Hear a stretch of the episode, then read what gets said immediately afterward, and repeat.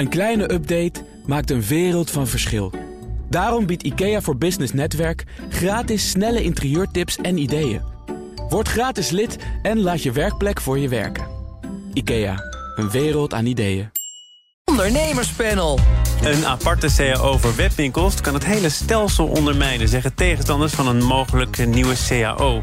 En Nederland telt weer iets meer werklozen. Welke ondernemers kunnen daar met het oog op de personeelskrapte nu van profiteren? Of is het te vroeg om er iets over te zeggen? Dat en meer bespreek ik in het ondernemerspanel. En dat wordt gevormd door Elske Doets, eigenaar van Doets Reizen... en Dick van der Lek van DDB Unlimited. Goed dat jullie er zijn.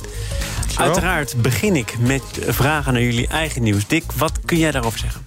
Uh, nou, ik uh, had... Mijn eigen nieuws gaat over de recessiereflexen. Oh. Mijn collega Joris Gruiters die heeft daar een stukje over geschreven. Dat is heel interessant. Want wat je ziet is dat als het, woord recessie weer in de krant komt... dan heeft iedereen meteen zijn playbooks klaar. Uh, dus de CFO's die gaan dan meteen in de besparingsmodus. want die denken van, dan doen we wat minder media... en weet ik veel, dan kunnen we daar ons gat in de begroting mee dichten. En de marketinggoeroes die staan allemaal klaar met hun playbooks. Mark Ritson, Les Binet enzovoort om het omgekeerd te, bewe te beweren. En die zeggen, je moet juist uh, de investering op niveau houden... of uh, je moet het opvoeren zelfs. Ja, dat ken ik van de coronacrisis. Dat inderdaad ook een hele aparte groep was. Volgens mij behoorde jij daartoe. Die zei, ja. ja, maar dit is het moment. Nu ja, vol Ik zal je uitleggen waarom. Uh, want de goeroes hebben een beetje gelijk. Uh, want als jij blijft investeren... heb je een, dat noemen ze een excessive share of voice... heb je een heel dominante stem in de markt... kun je in één keer in korte tijd enorm dominant in de markt zijn... en, en een voorsprong creëren... die je nog heel veel plezier in de toekomst geeft. er zijn ook bedrijven, ik las in de FD deze week dat uh, Friesland Campina de reclamebudgetten moet verhogen, omdat ze hun prijzen aan het verhogen zijn. En uh, niet willen dat de consument van ze wegdrijft. Dus dan moet je wel. Uh, tegelijkertijd hebben de, uh, de CFO's natuurlijk ook gelijk. Want je moet het geld wel hebben liggen. Je kan nou, nog zulke visie ik hebben. Ik had de vraag kunnen stellen. Sterker nog, ik was het van plan. en en CEO's vinden het niet altijd kies om een luxe campagne te voeren... op het moment dat er gesaneerd wordt... en misschien wel mensen op straat moeten. He, dus er zijn echt wel redenen om het ook niet te doen. En wij als reclamebranche en ook als DDB zeggen natuurlijk van... ja, je moet gewoon slim zijn. Wie niet rijk is, moet slim zijn. Dus als je scherper aan de wind zeilt, uh, originelere ideeën hebt, gedurfdere ideeën, kun je meer creëren met minder. Dus het, het, soms leidt het ook tot betere reclame. We, we, zeggen dan wel eens van de punt van de spijker is belangrijker dan het gewicht van de hamer. Dus de scherpte van het idee is belangrijker dan het mediabudget. Elske, heeft het uh, recessiespook jou ook in zijn greep? Nou, nee, ik wil het eigenlijk hebben over de waan van de dag. Oh. Maar dat kan uh, toevallig ook een recessie zijn, maar in jouw geval uh, misschien niet. Nee, nee, nee. Uh, eigenlijk, hè, dus, de waan van de dag betekent voor mij dat dit weekend. dat is een piek qua vertrek. Dus dat is altijd spannend. Hè. Dan ben ik altijd blij als al die mensen goed weg zijn gekomen en goed op weg zijn. dat is natuurlijk onze zorg. maar mijn bedrijf is natuurlijk ontwaakt na twee jaar stilstand. En. Ja, ik heb mij dus echt wel verkeken in het feit dat ik in een soort coma lag. En eigenlijk alle minuut een marathon moest gaan rennen zonder enige revalidatie. En ik denk, nou, dat is toch te gek? Dat gaan we toch gewoon doen? Maar je hebt je er wel op verkeken? Ik heb erop verkeken, omdat. Uh, ja, wat je merkt, uh, ik, ik werk natuurlijk met heel veel stakeholders. Natuurlijk heel veel ook over de oceaan. En ja, Amerikanen hebben een heel kort geheugen. Dus als die twee jaar geen internationale mensen hebben gezien dan weten ze niet meer wat een internationale reiziger is. Dus dan moet je ze helemaal opnieuw gaan opvoeden, hoe dat werkt. En dat, dus dus dat, het gaat met, met horten en stoten. En, maar er zitten eigenlijk twee uh, elementen in jouw antwoord. Namelijk enerzijds, ik heb me erop verkeken. Anderzijds, we gaan dit gewoon doen. Tuurlijk, het moet. En uh, kijk, ik, zie natuurlijk ook uh, horecabedrijven die dan twee dagen per week dicht zijn omdat ze tekort mensen hebben. Ik kan dus mijn bedrijf niet uitzetten. Ik heb gewoon die vertrekkende passagiers. En het moet gewoon gefixt worden, zo goed en zo kwaad. En dat is best wel uh, pittig. Dus. En ik wil mij dus niet verliezen in die waan van de dag. Want dat is natuurlijk heel verleidelijk. En ik spreek ook best wel wat andere ondernemers. Sommigen die produceren bijvoorbeeld polo's. En die zeggen dan: Jeetje, hoe moet dat nou? Die polo's worden gewoon door al die productiekosten, grondstoffen, transport veel duurder. Ga ik mij in de toekomst niet uit de markt prijzen? Hebben mensen nog wel een behoefte aan zo'n polo? Nou, dat is natuurlijk ook een zorg die ik heb. Hè? Uh, prijzen in Amerika zijn nu al verdubbeld van hotels voor volgend jaar ten opzichte van. Maar ja, en dan heb je ook nog te maken met pariteit, hè? Die wisselkoersen, euro-dollar verhoudingen. Dat, of doet het er minder toe? Wat dacht je van bijvoorbeeld een reisbeperking vanaf Schiphol? Dat moet minimaal 10, 15 procent minder vluchten. Eh, dat zijn allemaal beperkende elementen. Waar je niet zo heel veel aan kunt doen. Waar, maar waar je wel mee bezig moet zijn. Waarmee je dus strategie moet maken. En het gevaar is dat je denkt, nou, ik schuif het voor me uit... want ik heb er niet zo zin in. Ik verlies mij in de waan van de dag, maar dat mag dus niet. Dus je spreekt hier ook jezelf even streng toe. Ja, en ook andere mensen. Want het is heel makkelijk om je in de waan van de dag te verliezen. We gaan eh, naar een kwestie van een andere orde. Nederland is binnenkort mogelijk een nieuwe collectieve arbeidsovereenkomst rijker. Webwinkels, waaronder Picnic en andere bezorgers van levensmiddelen, hebben een eh, CAO met elkaar afgesproken. En daarmee zetten ze zich af tegen de bestaande supermarkt-CAO. Is het eh, te verklaren dat zij een status aparte willen en dus ook een aparte CAO? Ja, als ik het goed heb gezien, is de, huidige CEO, collectieve CEO, is van 1970. Ja, dat, het kan bijna niet dat die nog helemaal past op de situatie van vandaag. En ik denk dat eh, Michiel Muller gelijk heeft dat hij zegt van ja, ik wil gewoon een CEO die past op mijn branche. Hè, we Michiel Muller is van Picnic, hè? daar wordt natuurlijk al heel lang een strijd. eh, wat willen wij zijn en wat zijn we volgens de letter van de wet? Zijn we een supermarkt of zijn we juist een e-commerce bedrijf? Ja, hij is natuurlijk een e-commerce bedrijf. Hij heeft geen stenen. En ik denk dat, dat hij een CEO wil die, die meer op maat is van zijn bedrijfstak. Die bedrijfstak is nieuw. Hè. Daar zijn ook de flitsbezorgers deel van enzovoort. Daar hebben het straks over, begrijp ik. Maar in ieder geval. Eh, wil hij, eh, is one size fits all CEO, is denk ik niet meer van deze tijd. De vraag is wat je hier nu mee wil beogen. Want er is ook een werkgeversorganisatie van de supermarkten, onder andere het vakcentrum. En de directeur daarvan, Patricia Hoogstraat, die kwam eh, aan het woord in het FD. En ze zegt: We moeten het gedegen proces om concurrentie op arbeidsvoorwaarden tegen te gaan niet over de schutting gooien voor een deelbelang. Je maakt er ook geen aparte CAO voor bouwvakkers die toevallig met gele bakstenen werken. Elske, heeft hij toch ook een begin van een punt? Ja, ik, ik vind dus eh, een, een e-commerce bedrijf wezenlijk wat anders dan eh, supermarkten. Dus eh, ik vind het heel terecht dat daar dus een aparte CAO voor komt. En ehm, Hoe Ja. wezenlijk anders is het? Want ze verkopen natuurlijk in ieder geval grotendeels dezelfde Ja, spullen. Er is- zijn ook is- supermarkten die aan huis bezorgen. Ja, maar het is een warehouse. Eh, dat is het het businessmodel. Dus het is eigenlijk een Amazon, maar dan met eten. Ja, en ehm, die bedrijven, ook de bol.coms van deze wereld... Daar, daar moet gewoon in mijn optiek een aparte CAO voor komen. Want ook het werken in die warehouses... is gewoon een nieuwe vorm van slavernij. Dus dat moet gewoon goed beschermd worden. Ja, want die- iedereen heeft het natuurlijk allemaal over wat wij in de Gouden Eeuw hebben gedaan... maar niemand heeft het over die slavernij. Ja. Dick?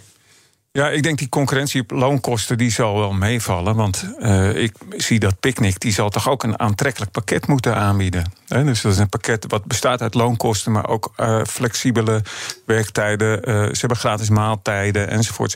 Dus het is een heel pakket. En ehm, er zal, het zal nooit alleen maar om, om het uurloon gaan.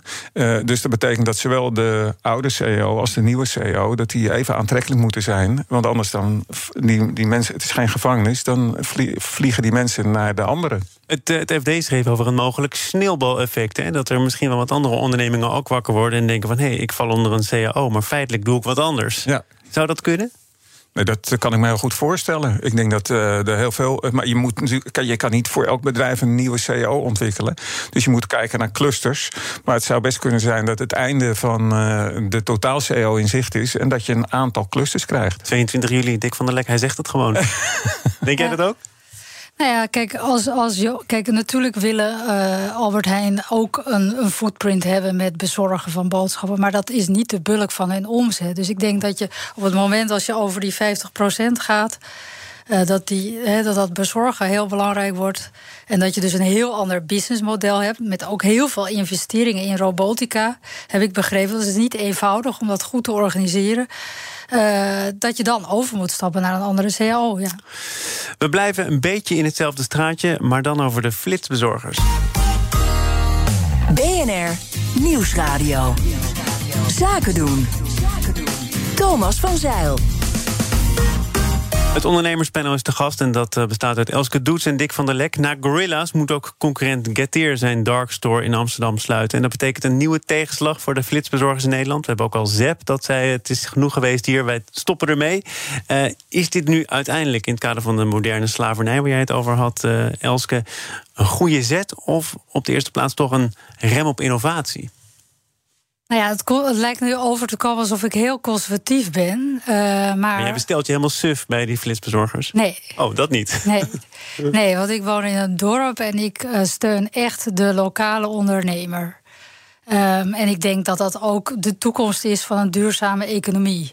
En ja, die bedrijven die zorgen er toch voor door middel van te technologie dat restauranthouders worden uitgebuit. Hè, want die, dat is vaak niet echt. Het, het is een, een, techniek om handel binnen te maar nu krijgen. hebben we het over Just ja. Takeaway bijvoorbeeld. Ja, ja, ja. Maar en dat ook die medewerkers worden uitgebuit. En daarnaast, die dark stores is niet goed voor het straatbeeld. Dus ik vind het heel goed dat er wordt gehandhaafd. Dick? Ja, ik, heb, uh, ik ben ook een beetje conservatief in dit onderwerp. Ik heb ja, wij zijn allebei een beetje grijs, ik heb, uh, ik heb het uh, eigenlijk een beetje decadent gevonden. Hè? Dat je, ik kom nog wel eens in studentenhuizen... en als er dan chocola bij de koffie is vergeten... dan wordt er even op de app gedrukt... en dan moet er iemand op de fiets, op elektrische fiets... en omdat zij te beroerd zijn... Dit is omdat jij op de koffie komt. Dat is mijn schuld. Maar ik vind het geen prettig idee... dat er iemand op de fiets moet, elektrische fiets. Je voelt heel veel energie en verspilling... voor, voor, voor jouw comfort. Dus ik, ik denk dat we dat niet meer kunnen uitleggen straks. Dus ik denk dat het nooit zo sustainable is geweest als, uh, als bedrijfsmodel. Dat het niet rond te rekenen is. Maar we hadden natuurlijk heel veel geld. En ja, geld... Dat gold zeker in de aanloopperiode. Hele grote investeerders die hebben toch het idee kijk eens, ik uh, gooi er nu alles op... en dan zal ik degene zijn met de langste adem. Dan verdwijnen ja. mijn concurrenten en dan heb ik het zo meteen in mijn eentje. Dat is een hele dure tak van sport. Hè? Want uh, de, deze partijen die uittreden moeten nu een verlies nemen. We moeten ons afvragen hoe sustainable het is. Hè? Want je ziet nu dat Gorilla's die gaat samen met Jumbo. Dat vind ik wel verstandig. Thuisbezorgd gaat samen met Markt, met een Q. Dus die, dat zijn... De, dus, maar jouw vraag ging over innovatie. En ik dacht ook van, ja, moet je nou hier negatief, heel negatief op terugkijken? Of is het zo dat innovatie toch ook vaak een tweetrapssprong is... of een hingstapsprong waarbij je gewoon één stap maakt. Als je die stap niet maakt, zul je het nooit weten. En waarbij het uiteindelijk uh, zich aan je openbaart... en je ziet hoe de markt echt zich ontwikkelt. Waar het ook over gaat, is het bestemmingsplan. Hè? Wat zijn gemeenten van plan met bepaalde panden? En dan begrijp ik dat Getir, de vestiging waar het over gaat... wel al heeft aangepast. Je kunt daar nu spullen kopen, de folie is van de ramen. Toen is er een controlebezoek geweest en is geconstateerd... ja, het is wel heel klein, dat gedeelte waar je dan spullen kunt kopen... en bovendien zien wij geen klanten. Maar de andere kant, toont zo'n bedrijf zich dan toch niet van de goede kant... door te zeggen, wij luisteren ernaar, wij zijn Ja, dat is toch puur symbolisch dat ze dit doen. Om door te want er, is kunnen ook al gaan. een, er is ook al een gedragscode opgesteld in mei. Ja, ik heb eventjes eh, de recente geschiedenis erbij gepakt... waarin die flitsbezorgers afspreken dat ze eh, beter gaan kijken... naar welke vestigingen ze gebruiken. Dat ze instaan voor de verkeersveiligheid. Dat ze geen overlast meer willen veroorzaken. Ook allemaal symbolisch? Nee. Ja, ik vind het wel. Het blijft natuurlijk dat je dat nooit kunt rondrekenen Nee. voor, uh, uh, met, met het bezorgen binnen 10 minuten. En dat je er nog geld aan gaat verdienen. Kan gewoon niet. Dus uh, ik denk dat in alle gevallen het niet, niet sustainable is. Maar nogmaals, het kan een opmaat zijn, zijn naar een model wat, wat wel Hebben ze niet iets te is. veel wind tegen gehad? Lector City Logistiek, Walter Ploos van Amstel zijn de Telegraaf. Flitsbezorgers hebben nu te maken met veel verboden, alsof het ze niet is gegund. Dan mag zo'n afgeplakte darkstore niet, maar staat de gemeente zoiets wel toe als het een drogist of een fitnesscentrum is met dichte ramen. Het is willekeur die flitsbezorgers, eerlijk is eerlijk, ook over zichzelf hebben afgeroepen. Naïef in het begin, weinig controle en daardoor is nu weerstand ontstaan. Zou dat kunnen, dat het toch met verschillende maten wordt gemeten? Ja, misschien een beetje. Maar het komt ook omdat het. Ja, het, het levert gewoon. Het is gewoon heel lelijk eigenlijk. Ik, het is in zijn. Ja, eh, hier is geen begin aan. Jullie zijn gewoon. Jullie zijn gewoon Nee, maar je, ik vind eigenlijk ook, hè, ik bestel bijvoorbeeld op het gebied dan van boodschappen al 14 jaar bij Albert. Door Picnic zijn nu die bezorgkosten opeens nul geworden. Hè, omdat ze toch een beetje die. Ja, denk ik. Ik heb helemaal geen probleem om daar 8 euro voor te betalen. Want dat levert mij tijd op. En ik vind dat voor zulke soort diensten is goed dat het er is. Maar dan moet je wel een reële prijs betalen. Punt is gemaakt. We gaan naar het aantal nieuwkomers op de arbeidsmarkt. Dat is flink gestegen, blijkt uit cijfers van het CBS en Eurostat. Ruim 1,9 miljoen mensen zijn in de eerste drie maanden van dit jaar met een nieuwe baan begonnen. Bijna 400.000 meer dan in hetzelfde kwartaal een jaar eerder. Elske, is er echt sprake van enige ontspanning op die krappe arbeidsmarkt of niet te vroeg juichen? Nou ja, ehm, ik heb ook een heleboel net uh, afgestudeerde HBO'ers in dienst uh, genomen. Uh, dat, dat is fijn. Ehm, Hoe kieskeurig ben je nog? wij kunnen nog echt wel gericht kiezen, dus dat, dat is fijn. dat is ook uitzonderlijk. dat komt waarschijnlijk ook doordat ik veel maatschappelijke betrokkenheid de afgelopen jaren heb getoond. Daar heb ik natuurlijk ook geld in geïnvesteerd. Nou, dat levert dan op deze manier een soort uh, winst op. Maar wat je wel ziet, is dat uh, er natuurlijk ook een enorme erosie is hè, uh, onder die hoogopgeleide jongeren. Uh, en dat, dat ze het ook niet heel lang volhouden. Want wij waren al even aan het voorbespreken net uh, onder de koffie. Jullie keken terug op jullie eigen roemruchte carrière... en dachten, nee, die nee, jongeren van wij, tegenwoordig... Wat wij, maar weer wat wij zien, Dick en ik, onder de... Ja, nou, onder wat zien Dick en jij dan? Nou, een beetje het, het, gevoel, het gevoel alsof ze niet echt die diepte in willen gaan. Dus alsof ze dat, die sense of urgency uh, mis. Jij gaat je dus helemaal verdiepen in die flitsbezorgers, want dat is jouw eer te na. Nou, Zeker, maar ja, ja, ik ben ook geen jongere meer, hè? ik ben 38. Nee, maar goed, dat, nou, dat, dat, die bijterigheid, die zie ik onvoldoende. Dick, zou dit ook jouw woorden kunnen zijn? Maar eh, eh, misschien hoort het allemaal bij de curling-generatie. dat we het allemaal wel heel makkelijk hebben gemaakt. En, en vol met zekerheden. En dat er ook weinig angst is. Er is geen angst voor hiërarchie. Wat heel goed is allemaal. Hè? Geen angst om fouten te maken. Dus het is een hele losse, misschien een beetje fladderige generatie. En uh, daar kijk ik met jaloezie naar. Misschien was je zelf ooit ook fladderig. Nee, oh, nooit geweest? Nee, ik wou dat ik wat fladderiger was geweest. Zeker met de kennis van vandaag. Dus ik hou van deze generatie. Maar het valt niet mee, uh, altijd mee om daar uh, goed zaken mee te doen. Ze, zijn, ze hebben weinig zitvlees. Hè, dus uh, het, die nieuwe banen, of de, de, de mensen die in een nieuwe baan begonnen zijn... dat zijn natuurlijk ook heel veel mensen die rondgepompt worden in hun eigen industrie. En er worden heel veel mensen gewoon weggekaapt. We zitten in een verdringingsmarkt. Nou, 40% van de mensen, van de mensen die een baan hebben... is de afgelopen vier, vijf maanden benaderd voor een baan zonder daar zelf iets voor te hoeven doen. En dat, dat, eh, dat neemt een grote vlucht. Hè. Dus, uh, je, uh, ik snap het ook wel. Werknemers die zitten met hoge kosten voor hun huur van een, van een flatje of wat dan ook. Of die willen een hypotheek. Ze hebben hoge energiekosten. Dus die willen gewoon een salarisstap maken. En je weet, ik hoop niet dat er veel werknemers uh, luisteren, dat de snelste salarisstap die maak je door te wisselen van baan. in, in City van Londen is er een gekte van mensen die rondgepompt worden en die gaan er telkens met 25% eh, meer salaris vandoor. Het is natuurlijk wel korte termijn beleid hè, van de werknemer en ook van de werkgever. Want werkgevers moeten gewoon zich nog meer inspannen om uh, het behoud, hè, om die doorstroom tegen te maar welke, welke verwachtingen koester jij ten opzichte van die net aangenomen HBO? werknemer die bij jou nu een contract heeft. Verwacht je dat hij er over drie jaar nog is? Uh, ik weet dat ze dus uh, springerig zijn. Dus uh, daar zal denk ik, als ik blij ben, 30% van nog zitten. Ja. Tot slot naar een uh, ander onderwerp dat hier wel aan gelieerd is. Ik las de column van FD-columnist Hans Tegeman. Uh, het ging over werken en toch ook vooral over vakantie. En zijn voornaamste conclusie was: laat je vooral niet telkens verleiden tot meer werken. Want je kunt me alles vertellen. Lang niet al het werk is bevredigend. Vier meer vakantie. Uit onderzoek is gebleken dat mensen echt minstens behoefte hebben aan 18 aaneengesloten vakantiedagen. En waarom zou je meer willen werken? Vooral omdat we voortdurend worden verleid om ook meer te willen. Stop daarmee. Elske, kun jij dat onderschrijven? Nou, ik ben natuurlijk heel blij als mensen weer op vakantie, uh, weer vakantiedagen ja, Je hebt ook opvattingen over balans, nee, klopt, over klopt, uh, balans trutjes en tutjes zelfs. Ja, zeker, zeker, zeker. Dus? Maar het, eh, ik, ik, ben, ik, ik ben ook inderdaad een aanhanger van uh, hè, dus, dus anti-groei. Dus dat we moeten kijken naar een brede welvaart. Hè, wat tegenwoordig een heel hip woord is. Ik noem dat dan meer bloei. Uh, ja, ik vind dat het belangrijk is dat mensen zich afvragen: heb ik inderdaad die vakantie in Amerika bijvoorbeeld nodig, wat mijn handel is, of kan dat ook elders, dichterbij? He, uh, heb ik inderdaad die nieuwe schoenen echt nodig?